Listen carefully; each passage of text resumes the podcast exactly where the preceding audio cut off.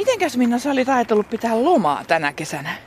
Tuli kato mieleen toi loma, kun nyt on vähän jo tämmönen kesäisempi keli. On, kyllä tästä tulee mieleen ja odotteleekin sitä. Kyllä, mä ajattelin, että kyllä mä sen 4 viikkoa haluan putkeen pitää.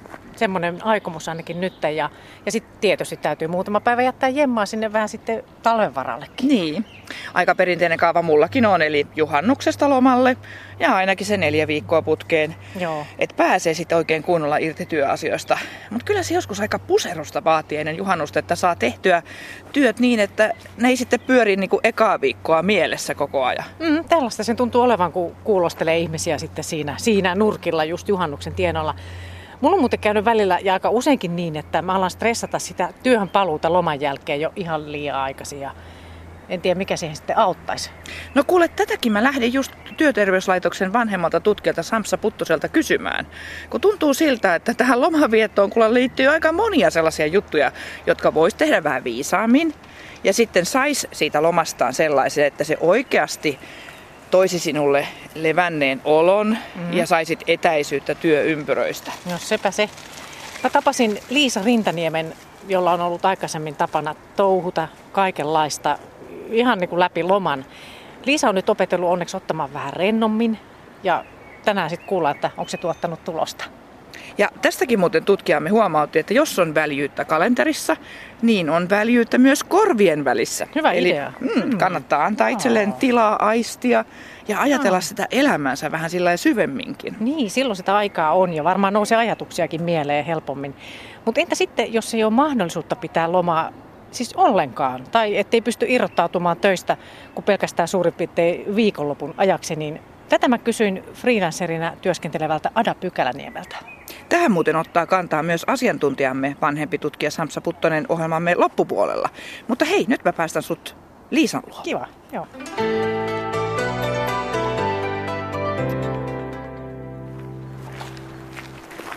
No, mennään tänne metsänpään. Täällä vähän tuulee, mutta tosi kaunis sää. Aha, tuossa muuta menee. Hauska, kun noin viipeltää noin mustarastas. Niin ihan lähellä. Niillä on tosi kova touhu päällä täällä nyt kyllä. Toinen. Joo. Liisa Rintaniemi, me puhutaan nyt tässä, jutellaan siitä, että millainen on stressitön loma. Niin miten se luonnistuu sulta? No kyllä mä siinä aika huono oon. Mä oon harjoitellut sitä viime vuosina. Ja mulla on itselläni 7 ja kohta 4-vuotias poika. Ja ehkä just niiden takia on yrittänyt opetella pyhittämään sitä lomaa vähän niin kuin siihen lomailulle. Että ehkä lapsettomana se meni vielä enemmän sellaisiin omien projektien puuhailuun. Ja ehkä siihenkin, että ei tullut välttämättä pidettyä kauhean pitkiä yhtenäisiä lomia. Että mulla ehkä työkin on sellainen, että tulee sitten taukoja vuoden mittaan, ettei ole niin kaivannut sellaisia pitkiä lomia. Mutta nyt sitten perheen myötä tulee se sellainen 3-4 viikon kesäloma. Onko sun miten tarkkaan, miten sä haluat suunnitella lomia? Onko sun niinku tarkasti tämmöinen? No ei ole. Ja välillä tuntuu, että pitäisikö suunnitella enemmän, koska kyllä me yleensä ollaan menty aika spontaanisti sitten päiväfiiliksen mukaan. Ja vähän sitten lähdetty ajamaan, minne nokka näyttää kiertämään maakuntaa. Mutta helposti käy myös sillä, että me jäädään sitten siihen kotiin. Ja meillä on ollut tuossa omakotitalo rakenteilla ja no nyt se alkaa olla jo niin kuin voiton puolella tämä projekti, mutta että aika usein sitten on viime kesinä käynyt esimerkiksi sillä tavalla, että jos on jääty kotiin viettämään lomaa, niin se on mennyt vähän sitten työleirin puolelle. Että Joo. Ja pari kesää sitten ehkä tilanne oli pahimmillaan siinä vaiheessa, kun mies niin kuin ihan rakensi meidän taloa, niin kyllä ne kesät oli sellaisia, että sitten sitä niin kuin tehtiin työtä aamusta iltaan. Mä hoidin lapsia ja mies sitten rakensi autotallia ja pihaa ja milloin mitäkin. Et silloin ei niin kuin oikeastaan tullut sitten vietettyä sitä lomaa ollenkaan. No toi on just tämä pääpointti, mitä tässä nyt niin kuin mietitään just sitä, että miten saisi semmoisen rennon olon mahdollisimman nopeasti siinä, kun siinähän menee oma aikansa ennen kuin jos on vaikka 3-4 viikkoa lomaa, niin missä vaiheessa sulla tulee yleensä sitten, että sä pääset irti niistä työasioista ja muusta? No mä en aina pääse niistä välttämättä irti ollenkaan. Et mulla on just paha tapa siinä, että mä teen myös niinku osittain yrittäjänä työtä, niin sit saatan ikään kuin käyttää sitä lomaa siihen, ainakin suunnittelen etukäteen käyttäväni, että mä niinku, sit mä otan kiinni tässä ja tässä projektissa ja laadin itselleni kunnianhimoisia suunnitelmia, että hei kato sit lomallahan on aikaa. Kyllä mä tavallaan niinku päivätyöni tästä meteorologihommasta pääsen nopeastikin eroon, vaikka oikeastaan uskoa, kun se luonto siinä ympäri ja seuraa. Niin kuin täälläkin. Niin. Mutta en sillä niin kuin, kun se on niin siinä mielessä sellainen työ, että se jää sinne työpaikalle, se ennustustyö. Okei, se onkin hyvä. Joo, mutta että sitten se kaikki muu, mitä mä ikään kuin olen sinne itse kasannut, niin se pyörii siinä mielessä. Ja siitä jää sitten sellainen niin kuin kytemään jatkuva huono omatunto. Että nyt mä en teekään niitä asioita, tai siis tavallaan yhtä aikaa yritän viettää sitä kivaa kesälomaa niiden lasten kanssa. Ja sitten kuitenkin edistää niitä mun rästiprojekteja, jotka mä oon sinne lomalle kasannut. Tää on just tää, että kun ajattelee, että no sit mulla on lomalla aikaa, siis tälleen sitä miettii, niin onko sun sit semmonen, että sun pitää niinku puuhata koko ajan ja tehdä? On, ja ei mun unelmaloma olekaan sellainen, että vaan niinku löhöttäisi rannalla. Että musta on kyllä kiva tehdä asioita ja käydä lasten kanssa huvipuistoissa ja luonnossa ja ihan kaikkea tehdä yleensä kotimaassa just puuhaillaan. Mutta on mulla myös sellainen, että on vähän jäänyt sinne selkäytimeen sellainen jatkuva tekemisen tarve. Ja mä luulen, että mun puolisollani on tämä myös. Hän on yrittäjäperheestä kotoisin ja ehkä niin kuin oppinut kanssa, että työtä tehdään ympäri vuoden. Että meillä on molemmilla vähän sellainen tapa käyttää niitä lomia työntekoa. Mutta siis tähän mulla on ihan viime vuosina yritetty nyt tehdä konkreettista muutosta. Et mä sanoisin, että siis viime kesänä me onnistuttiin siinä aika hyvin. Että irtaannuttiin siitä kodin piiristä, niistä meidän projekteista. Me tehtiin keväällä esimerkiksi pihatöitä, mutta sitten siinä juhannuksen korvilla se loppui. Ei enää tehty pihassa mitään, annettiin ruohon kasvaa ja muuta.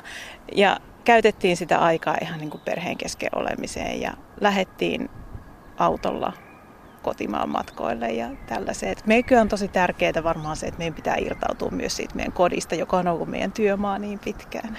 No miltä se tuntui sitten semmoinen loma, kun siinä niin pääsi sitten semmoiseen irtaantumaan? Niin? No kyllä se tuntui hyvältä. Ja sitten sen loman jälkeen niin tajuaa, että ne projektit, mitä mä olin siihen kasannut ja kuvitellut tekeväni, kun mä vihdoin maltoin päästään niistä irti, niin se teki tosi hyvää mielelle jättää hetkeksi ne kaikki asiat hyllylle. Et vaikka just se yrityksen pyörittäminen, että antaa niin itselleen luvan pitää muutaman viikon loman ja sitten palata niin virkistyneen mielin sen pariin. Sulla on se, että sä vielä pidät blogia, että sä postailet, mikä on nykyään monellekin semmoinen tapa, että se seuraa. Mites se menee ja se on nimenomaan se mun yritystoiminta. Siis siitähän on tullut mulle niin kuin myös sivutyö. Joo. Tämä on aika mielenkiintoinen tämä blokkaaminen. Tällainen tyyliblogi. Joo. Eli siinäkin niin kuin ihmisten, tai blogin pitäjän odotetaan postaavan joka viikko ja monethan postaa joka päivä. Mä en missään nimessä pysty siihen. Mutta sitäkin mä oon miettinyt, että joko mun pitäisi tehdä ne työt jotenkin varastoon, mikä kuulostaa aika vaikealta, tai sitten mun pitäisi antaa itselleni ihan reilusti lomaa siitä blogista. Enkä sillain, että mä ajattelisin, että mä siinä kesällä sen kaiken ohessa teen sitä ja ehkä vähän kirinkin ja teen niin kuin ylimääräistä nyt, kun ei ole sitä päivätyötä. Että antaisi, niin kuin sanoisi lukijoille, että hei, nyt mä jään lomalle, hyvää kesää, nähdään 3 viikon päästä. No. Ja mä luulen, että ne ymmärtäisi sen hyvin, ne on samanlaisia. Ruuhkavuosissa eläviä naisia kuin minä itsekin. Kyllä. Tuo on jännä juttu, just, että sitten puhutaan myös semmoista niin somepaasta sun muuta, että myös kaikki tämä, että seurailee työpostia ja muuta, mutta miten sulla? Joo, toi sosiaalinen media on tosi hyvä pointti ja mä luulen, että kesällä se korostuu. Tiedätkö, kun sinne kaikki postailee ne lomakuulumisensa. Ihanaa ja niin kun sä näet, että toi perhe on käynyt tuolla ja noi on Ahvenanmaalla ja toiset on reissannut Turkkiin ja sitten tulee sen olo, että no mitäs me nyt tänään tehdään, että saadaan pari kuvaa someen. Joo, se on tää on. Se on ja se, eihän ne ihmiset tietysti pahaa ilkeyttää niitä postaileja, niitä jäätelökuvia sinne. Mutta että kun sä selaat sitä sun Facebook-virtaa tai mikä se ikinä onkaan, niin täytyy aina muistaa, että se on niinku sellainen highlight reel, kohokohtien virta. Että sä näet vaan ne niinku toisten elämän kohokohdat, siitä sen loman kohokohdat. Että ei niiden koko lomaa ollut sellainen. Ei ne joka päivä ole käynyt Suomenlinnassa. Se on sitten just tää. Niin, mennään vähän eteenpäin. Niin. Tässä on tämmöinen oikein lämmin kohta. Niin. Joo, ihana. Kielolehdet. Onko siellä kukkia ihan? Näkyykö? Mutta ainakin jotain valpullaan. Tuossa onko toi ketunleipä? Mikä? Ei ole käenkaali. Mistä se stressi syntyy sitten? Niin se lomastressi. Niin, mistä se lomastressi syntyy? No siis, jos niin miettii perheen näkökulmasta, niin osittain se on niin se vuoden aikana kasaantunut huono omatunto ja se, että sä oot niin kuin pitkään ajatellut, että okei, nyt tässä on viikkoja vierin, on käyty koulussa, töissä, päiväkodissa.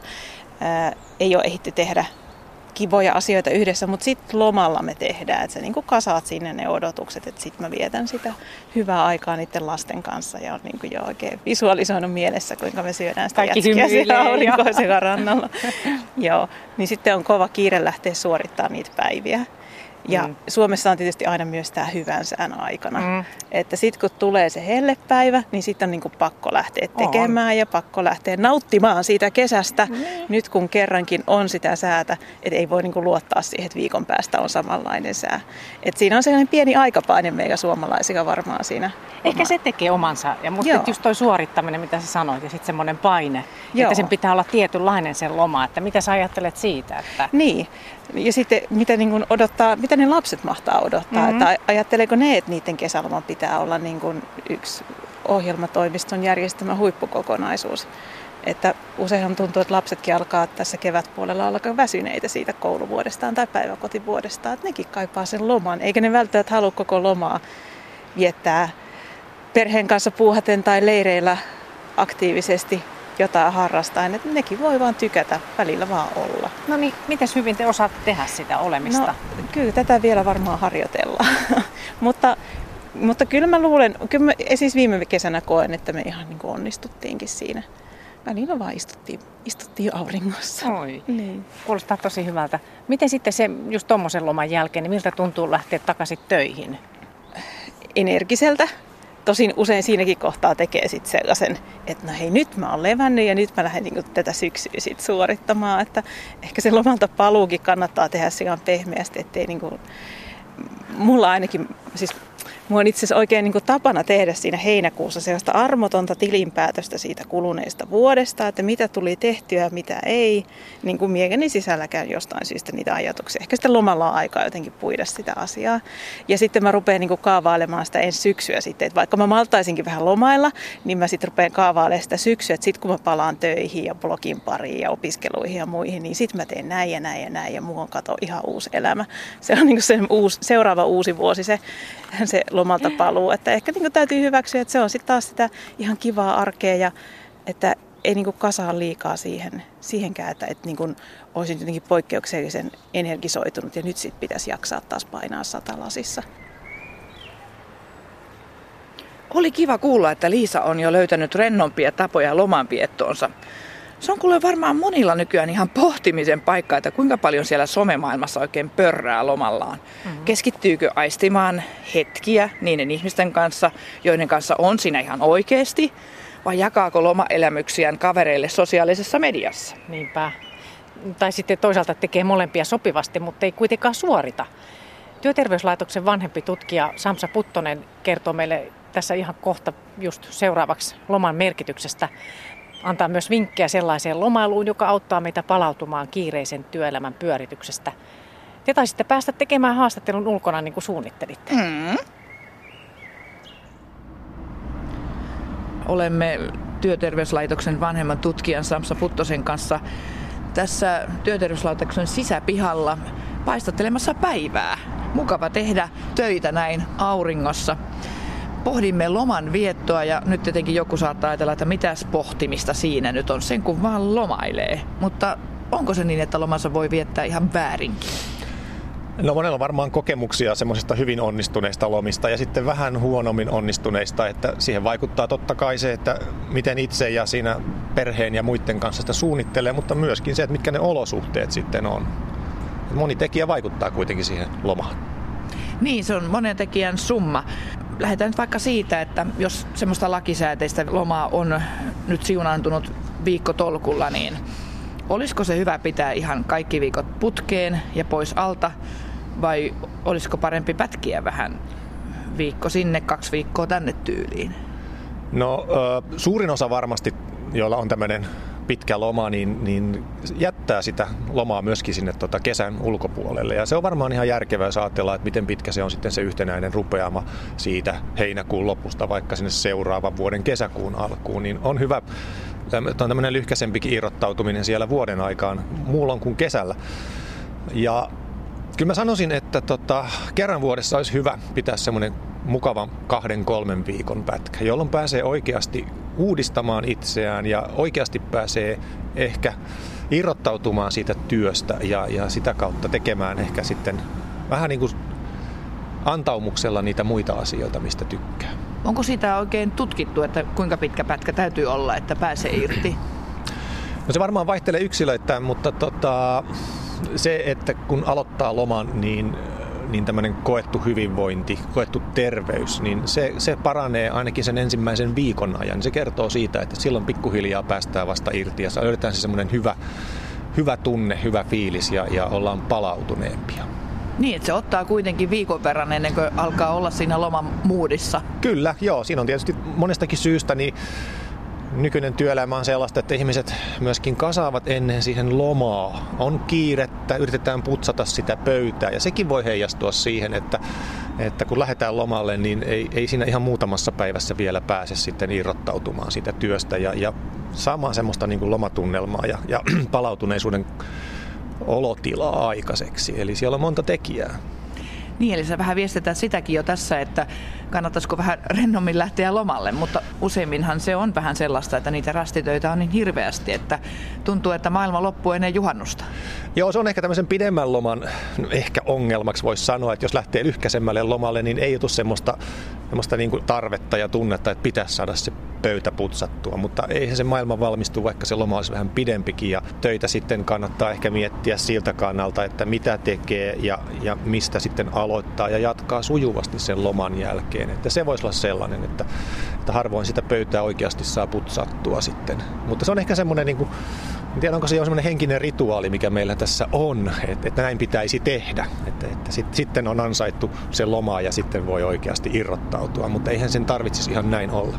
Monastihan ne työt, asiat voivat jäädä sinne muistiin ja sitä kautta myöskin niin kuin heikentää sitä irrottautumista ja palautumista. Se on sama tämän kesälomankin kanssa, että tavallaan se pitäisi olla enemmän tietoinen se, että nyt minä teen nämä ja sopia vaikkapa esimiehen kanssa, mitä tehdään, ettei jää semmoinen tunne, että ei ole saanutkaan aikaan riittävästi ja joutuu lähtemään sitten niin kuin, vähän niin kuin kesken lomille. Niin, mikä on esimiehen osuus tässä, että olisiko hänenkin vaan hyvä toivottaa rentouttava lomaa, eikä että sä voit miettiä ensi syksyn asioita siinä sitten riipputuolissa? Joo, siis on varmasti myöskin siihen vaikuttaa, että miten se vuosikello suunnitellaan, että niitä isoja ruuhkia ei kannattaisi välttämättä laittaakaan siihen juuri kesälomakauden alkuun, mutta monastihan se ei ole mahdollista tietenkään, että sitä voi olla sitä kiirettä, mutta mun mielestä se semmoinen niin kuin salliva ilmapiiri ja työnantajan ja esimiehen tuki sille, että kun lähdetään sinne lomalle, niin sanotaan reilusti, että nyt ollaan lomalla ja sitten jos on sovittu, että ei vastailla sähköposteihin, niin ei vastailla sähköposteihin. Ja sitten jos sovitaan jotakin, että pitää kenties sitten miettiä niitä työasioita, niin ne on silloin sovittu ja ne on tiettyinä ajankohtina. Että se ei jää niin kuin sen työntekijän velvollisuudeksi ikään kuin olla kokonaan varuillaan ja miettiä, että milloin pitäisi tehdä töitä ja milloin ei, vaan että siinäkin olisi selkeästi semmoinen hallinnan tunne siihen, että nyt mä tiedän, että mun ei tarvitse tehdä mitään. Oi, mikä ihana tunne. Oikein odotan tuota hetkeä. Mikä merkitys kaiken kaikkiaan on hyvällä lomalla työntekijän jaksamiseen? No lomalla yleensä on tärkeä merkitys. Ehkä se korostuu nykyaikana vielä, kun työtahti on tullut kiireellisemmäksi ja myöskin sitten ei välttämättä enää fyysisesti niin raskaaksi, mutta enemmän ehkä henkisesti voimavaroja kuluttavaksi, niin loman merkitys on nykyään vähän toisenlainen tietysti kuin fyysisen raskaan kauden jälkeen, mutta sillä on erittäin tärkeä merkitys myöskin sit meidän niin kuin uudistumiselle ja myöskin meidän aivojen ja henkisen hyvinvoinnin kannalta.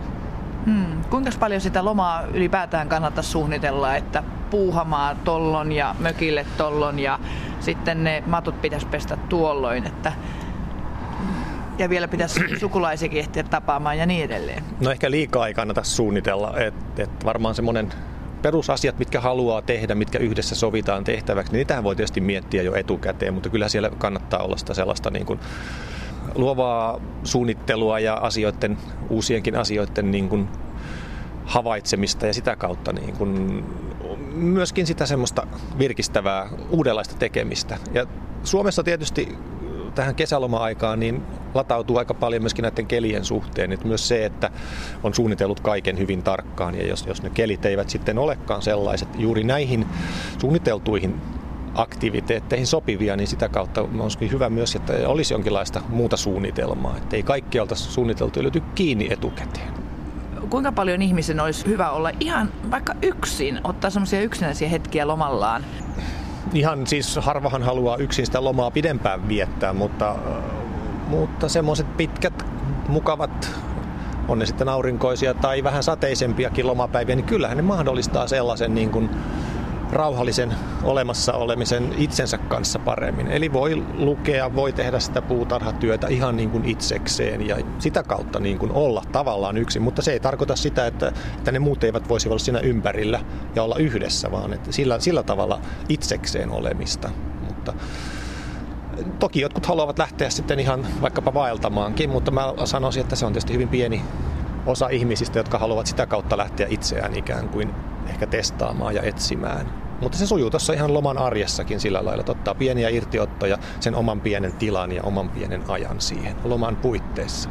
Kyllä, ja semmosena käy, vaikka itse huomasin tuossa viikon lomalla, että kyllä tuntui kivalta keskittyä taas kirjan lukemiseen pitkästä aikaa, että se, että saa jotain sellaista tehtyä, niin tulee ihan hyvä olo kyllä.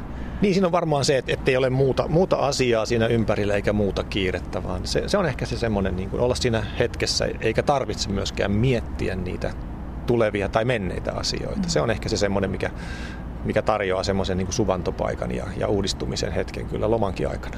Miten sitten loman suvantopaikkoja häiritsee tämä somemaailma? Pitäisikö pitää lomalla ihan somepaastoa myös? No ainakin kannattaa tässäkin kohtaa hän miettii sitä omaa käyttäytymistään, että mikä siinä on oikeasti semmoista, mikä on tarpeellista tai hyödyllistä tai siihen ajankohtaan jotenkin olennaisesti sopivaa. Totta kai jos jotakin isoa on tapahtumassa ja on tärkeää viestitellä silloin, mutta tämä tämmöinen ehkä semmoinen arkipäivästynyt tapa käyttää sitä ikään kuin ajanvietteinä, niin sitä voi todellakin miettiä, että löytyisikö jotain muita tapoja viettää aikaa ja sitä kautta vähän hellittää siitä sosiaalista mediasta, katsella enemmän ympärille ja löytää kenties jotain uusia harrastuksia tai uusia ilonaiheita. Niin, se aistiminen voi olla vähän hankalaa, jos rannalta päivittää parin tunnin välein, että olisiko parempi rauhoittua olemaan siellä rannalla niiden ihmisten kanssa, jotka siellä on läsnä. Niin voisi sanoa, että tämä on niinku, oikeastaan niinku vastakohta sille mindfulnessille, että ei aistita sitä tilannetta sellaisenaan, koeta niitä tunteita sellaisenaan, vaan ikään kuin sitä kautta, että mitä viestitetään, tehdään nähtäväksi itselle ja muille, niin sitä kautta koetaan sitten niin kuin sekundaarisina. Et mun mielestä myös se, että nautitaan ne kokemukset ihan sellaisenaan ja eletään niissä, on ihan hyvä. No monet lähtevät sitten lomallaan tosiaan sinne mökille ja joku sanoikin, että siellä odottaa sitten seuraava työmaa. Siellä hakataan halkoja ja remontteerataan ja näin. Niin näetkö sinä sen lomana, jos tekee ihan jotain muuta, vaikka toimistotyöläinen pääsee hakkaamaan halkoja, niin onko se työtä, rentoutumista vai mitä se on?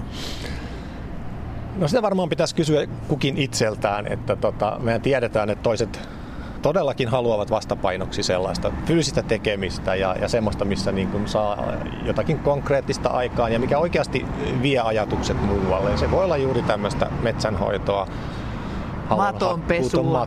Se on ihanaa. Ne on parhaimmillaan aika meditatiivisiakin kokemuksia ja semmoista niin kuin perustekemistä siis. Hyvin maanläheistä juurevaa tekemistä. Se voi olla ihan hyvä. Useat tykkää siitä, mukavaa ajanvietettä. Mm. No minkälaista kunnon kohennusta sä suosittelisit lomalle? Että kannattaako ruveta vetämään joka päivä lenkkiä ja ottamaan siitä ohjelmaa vai pitäisikö vaan löhötä ja ottaa rennosti? Nyt mä vähän ääripäitä kyllä esittelen.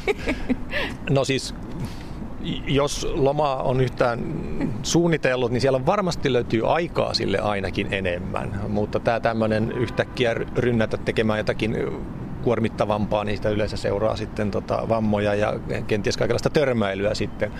Mutta totta kai on enemmän aikaa ja myöskin sitten on mahdollisuus palautua myöskin siitä paremmin. Eli jos lähtee patikoimaan tai tekee jotakin fyysisesti raskaampaa vaikka siellä mökillä, niin se mikä siinä on hyvä tuossa loman aikana, niin silloin sen palautumisen kanssa ei ole ongelmia. Saa levätä silloin, kun tarvii lepoa ja nukkua. Eli sikäli niin kuin lomahan on erittäin hyvä aika tämmöiseen niin kuin kaikenlaiseen kuntoiluun. Mm. Mitenkäs hyvä aikaa loma on sitten siihen, että voi ottaa etäisyyttä siitä työstään, elämästään, ihan pohtia, että onko mä oikeilla raiteilla vai olisiko mulla tullut nyt aika vaihtaa vähän suuntaan?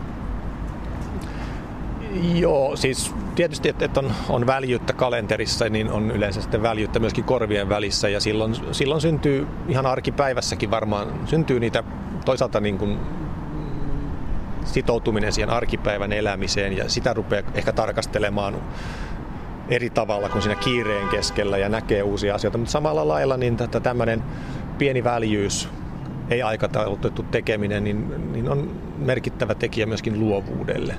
Ja se luovuushan sitten hakee niitä väyliä, että sitä voi itse suunnata, mutta jossain tilanteessa tosiaan voi tulla tämmöisenä pohdiskeluna sitten siitä, että mitä oikeasti haluaa ja sikäli niin kun sitä voi myöskin käyttää tämmöiseen. Ja joskus se tulee ihan spontaanistikin mieleen, kun riittävän pitkään on siinä vapaalla ollut, niin rupeakin tulemaan ihan uusia ajatuksia, jotka on niin kuin jo tavallaan hukannut siinä arjen kiireessä ja sitä kautta rupeaa sitten pohtimaan. Ei ne välttämättä johda mihinkään tuloksiin, mutta varmasti saa niin kuin omaankin niin kuin olemiseen ja tekemiseen vähän perspektiiviä. No millaisiin ajatuksiin pitäisi sitten palata töihin? Monethan saattavat alkaa stressata sitä töihin paluutaankin jo lomalla. No silloin on varmaan voi olla, että siellä odottaa liikaa töitä ja siellä lomalle lähtö on sitten tehty vähän huonosti. En tiedä, siellä voi olla jotain muita tekijöitä. Se voi olla aika kuormittavaa se työ ja sitä kautta myöskin jo aiheuttaa niin kuin ennakolta semmoista stressin kokemusta. Ja silloin tietysti pitää mennä miettimään itsensä kanssa, että onko se oma työn tekemisen tapa sovelias omiin resursseihin, onko omassa jaksamisessa jotain semmoista, mihin pitäisi kiinnittää huomiota, että pystyisi tekemään sitä työtä, mitä kenties rakastaa suuresti, ja toisaalta taas sitten esimiehen kanssa neuvotella sitä, että onko se työvaatimus ja sitten työmäärä sellainen, että jaksaa. Että se on varmasti semmoinen hetki myöskin lomalla, että sitäkin tulee varmaan pohdittua. Niin, no entäs sitten niin päin, että mitä sä sanoisit siitä olotilasta, kun menee takaisin töihin lomalta ja eikä muista enää edes sitä salasanaansakaan, niin onko silloin loma tehnyt tehtävänsä? Sampsa Puttonen. Todennäköisesti loma on hyvin onnistunut, joo, mutta tietysti sekin voi aiheuttaa pientä harmia sitten, että suosittelen kyllä laittamaan kaikki talteen ennen kuin lähtee lomalle, koska, ja muutenkin laittamaan siihen lapun pöydälle, että aloitatpa tästä näin sitten, kun se loma on loppu, niin ei tarvitse ihmetellä, että missä ne kaikki työtehtävät on ja missä kaikki salasanat ja muut tarpeelliset on, niin kyllä sen kannattaa vähän valmistautua. Eli pitkä loma toimii parhaimmillaan juuri näin, että silloin on päässyt irti töistä ja unohtanut jotain olennaistakin, kuten salasanat monasti.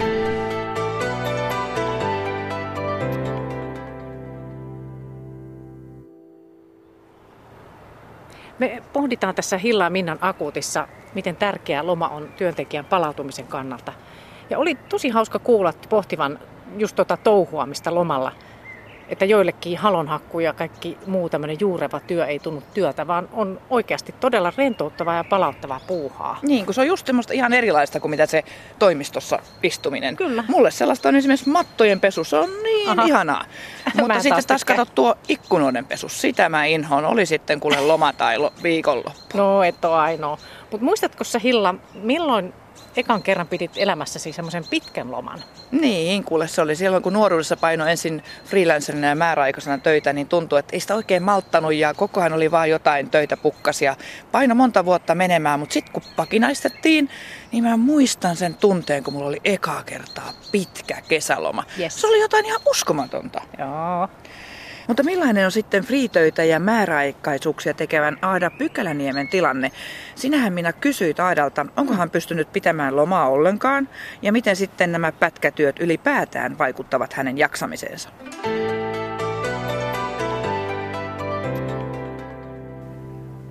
Me ollaan täällä Espoossa ja Sellosaalin täällä lämpiössä. Me tultiin tänne, kun tuolla ulkona tuuli. Niin.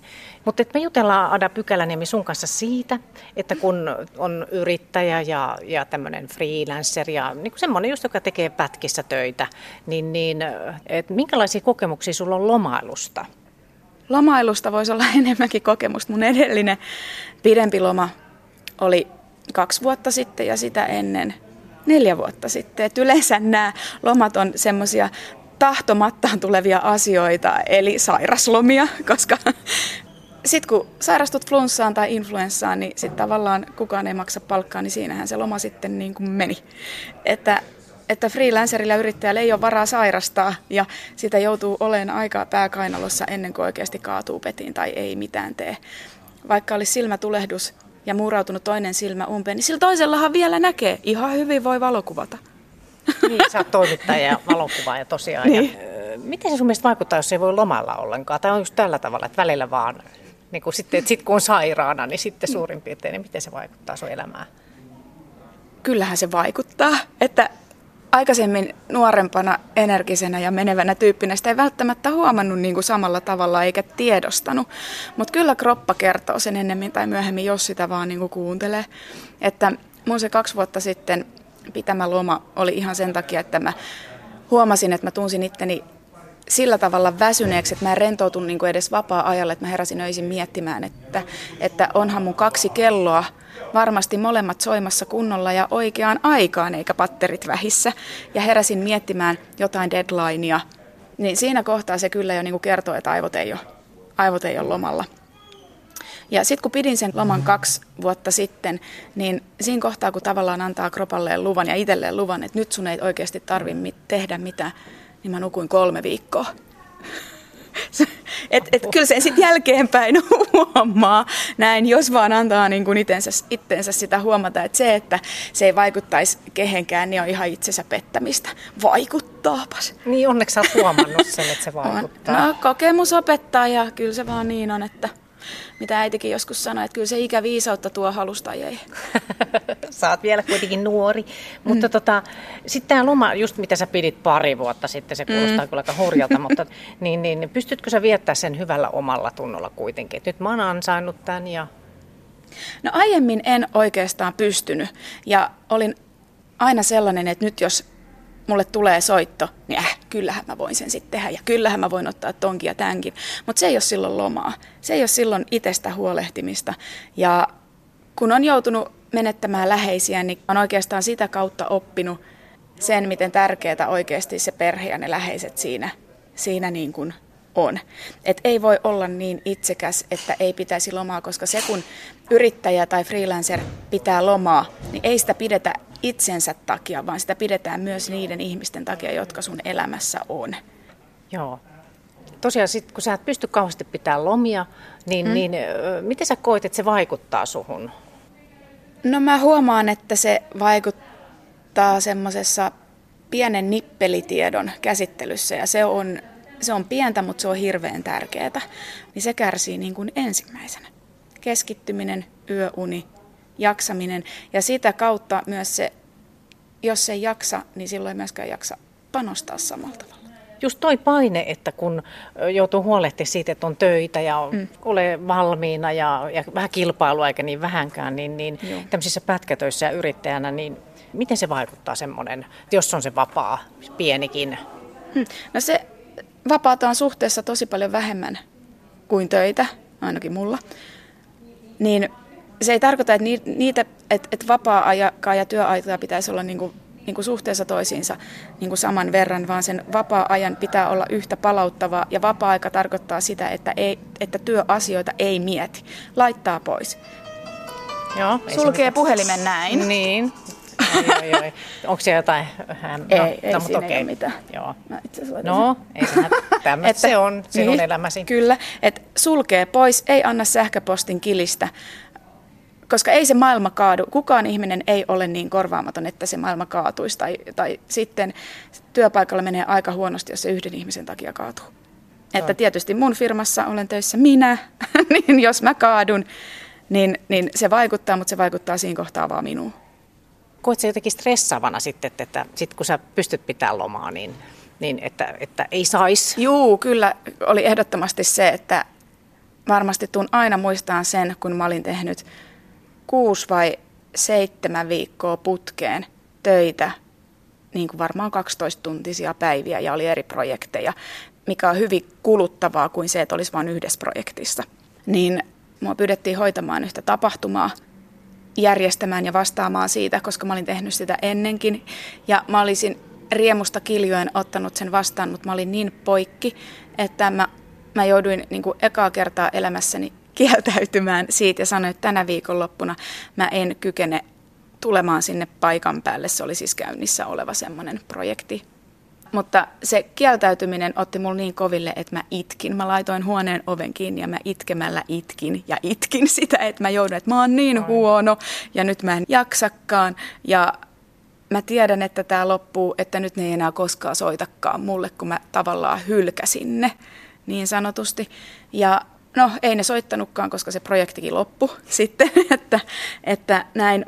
No miten sä sitten, Ada, rentoudut niillä, tosiaan niillä pienillä vapaillasi ja lomillasi, niin millä tavalla sä saat itse irti töistä? No tohon voisi sanoa, että kun on raskas työ, niin on raskaat huvit. Mm-hmm. Eli mä harrastan koiria ja hevosia ja mä oon vuosikaudet kilpailu aktiivisesti koirieni kanssa, niin ne on jo arjessa mulle itselleni semmoinen asia, jonka mä haluan pitää niin kuin täysin omanani, että mä saan yksin lähteä niiden kanssa lenkille ja tehdä mitä haluan. Ja eläinten kanssa niin siinä on se hyvä puoli, että kun niiden kanssa täytyy olla niin kuin 100% läsnä ja keskittyä siihen tekemiseen, että kun menee vaikka ratsastaa maastoa, niin ei siinä voi yhtä niin kuin pistää toista silmää kiinni tai ruveta ottaa torkkuja tai ruveta miettimään hirveästi työasioita, kun pitää olla oikeasti koko ajan hereillä, kun on 600 kiloa siinä jalkojen välissä ja mennään eteenpäin lujaa. Tai sitten koiran kouluttamisessa niin joutuu keskittymään siihen eläimeen niin kuin koko ajan, niin se ihan väkisinkin katkaisee ne ajatukset siitä niin kuin työstä, paitsi sitten tietysti silloin, kun olen töissä ravi- tai ratsutapahtumassa, mutta yhdistyy. Se on sitten taas, mulla on vähän tällainen, että mä oon saanut elämäntapaani yhdistettyä työhön, mutta sitten eläinten kanssa tulee väkisinkin harrastettua liikuntaa, niin kyllä kaikki nämä endorfiinien tyrskähdykset ja purskahdukset kehossa, niin kyllähän ne tuo sitä hyvää oloa niin kuin samalla tavalla ja liikunta tekee keholle ihan hirveän hyvää ja kun tarpeeksi oikein ottaa päähän, niin sitä pystyy aina menemään juokseen jätemäille vähän ylämäkeen. Niin kauan, kunnes kroppaan sattuu enemmän kuin päähän. No siis missä vaiheessa enää pitää lomaa tänä vuonna tai nyt tässä vaiheessa, onko sinulla tietoa, milloin seuraava? Niin, sitähän pitäisi niin kuin toteuttaa mitä saarnaa, mutta on mulla suunniteltu loma ja itse asiassa oli suunniteltu loma tuohon vuoden alkuun. Mutta mä valitettavasti sairastuin silloin, enkä päässyt matkaan ja muu porukka lähti sitten. Mutta olen suunnitellut pitäväni kesäloman tuossa niin kuin syksyllä ja moni asia on opettanut siihen, että se panostaminen siihen lähiympäristöön ja siihen itseensä, niin se olisi kun laittaisi rahaa pankkiin. Ja se on se tietynlainen hetkeen tarttuminen on niin kuin mun mielestä avainsana, kun toimija elää tällä tavoin kuin minä ja freelancerit ja yrittäjät ylipäänsä, niin ihan olennaista freelancerille ja yrittäjälle on niin kuin suuri stressinsietokyky ja epävarmuustekijöiden sietäminen. Niistä pitää pystyä irrottautumaan silloin, kun on niin kuin lomalla.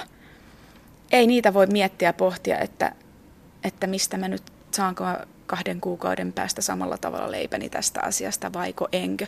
Vaan itsessä pitää asua semmoinen tietty luotto tulevaan, luotto itseensä ja siihen, että kun vaan tarpeeksi tekee ja antaa itsestään parhaansa, niin asiat jollain tavalla kuitenkin järjestyy. Että semmoinen pieni hullu optimismi on aina ihan hyvästä, mitä mä itse yritän niin kuin harjoittaa.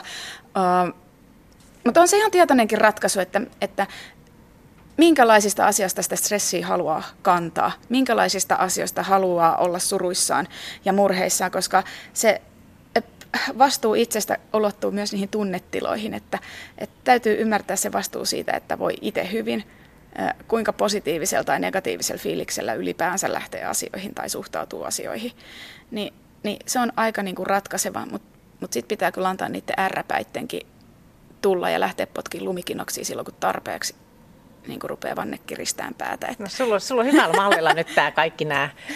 Niinhän sitä voisi luulla ehkä. Mutta hyvä. Hei, kiitos. Kyllä siinä kuule positiivista mieltä tarvitaan, että jaksaa painaa pätkätöitä ja uskoa sitten siihen, että toimeentulo on turvattu seuraavinakin kuukausina. Mm-hmm. Tuossa on, niin kuin Anna tykkää tykkää työstää, mutta nyt kuullaankin, mitä mieltä Työterveyslaitoksen vanhempi tutkija Sampsa Puttonen on siitä, miten yrittäjyys, friityöt ja määräaikaiset pestit vaikuttavat ihmisten jaksamiseen. Ja sähän, Hilla, pohdit Sampsan kanssa myös työttömien tilannetta, mikä on siis tosi hyvä. Et uskaltaako sitä edes ajatella, että antaisi itselleen tauon olla huolehtimatta työnhakua edes hetken? Kuulijatkin kuulee, että ei tässä olla missään järvenrannalla, kun ei kuulu liplatusta. Ei olla vielä järvenrannalla valitettavasti, mutta toivottavasti kohta ollaan. Joo. Työterveyslaitoksen vanhempi tutkija Sampsa Puttonen, mitä sitten, jos ei ole mahdollisuutta lomaan? Esimerkiksi yrittäjät, freelance-työntekijät, heillä voi olla niin, että ei oikein lomaa voi irrottaa tai pysty irrottamaan. No, semmoisessa tilanteessa tietysti, niin kuin muutenkin, on hyvin tärkeää, että siellä arjessa pitää huolen siitä, että se semmoinen niin kuin loman tarve tai se väsymys ei pääse kohottuuttomaksi nousemaan. Eli koettaa siellä arjessa kuitenkin löytää sitä palautumiseen ja sen oman voimavaran kasvattamiseen soveltuvia hetkiä. Se voi olla aika tiukkaa tämmöisessä freelance- ja yksityisyrittäjienkin kohdalla.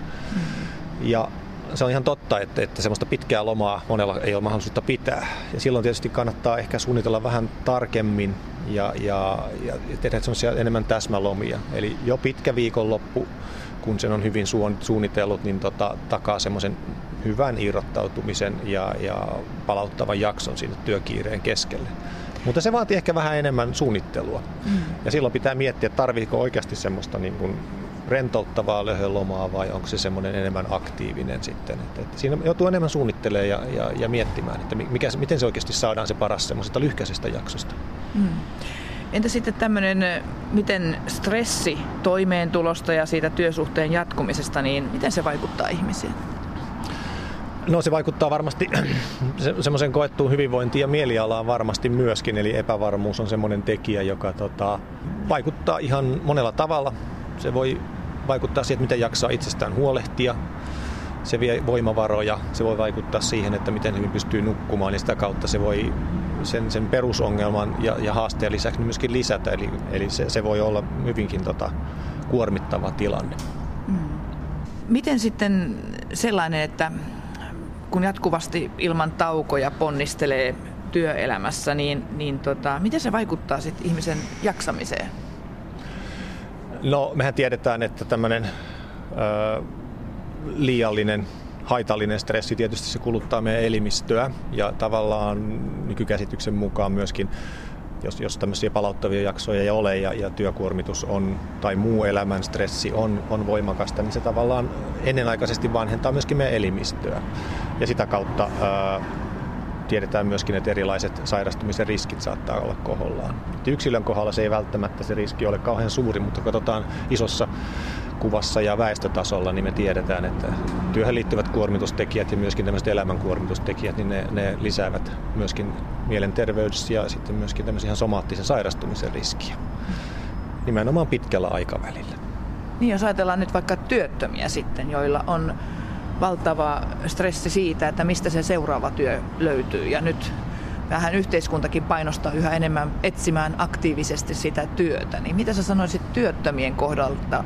Heillä on sitä aikaa, tai ainakin koetaan tai luullaan, että heillä on sitä aikaa, mutta toisaalta stressi siitä huolit toimeentulosta ja sitten näistä seuraavista töistä. Onko niitä edes näköpiirissä? Joo, se on monelle ikävä kyllä arkea ja pidentyessään tietysti se syö sitten myöskin henkilön jaksamista ja sitä kautta muodostuu aika raskaaksikin tilanteeksi.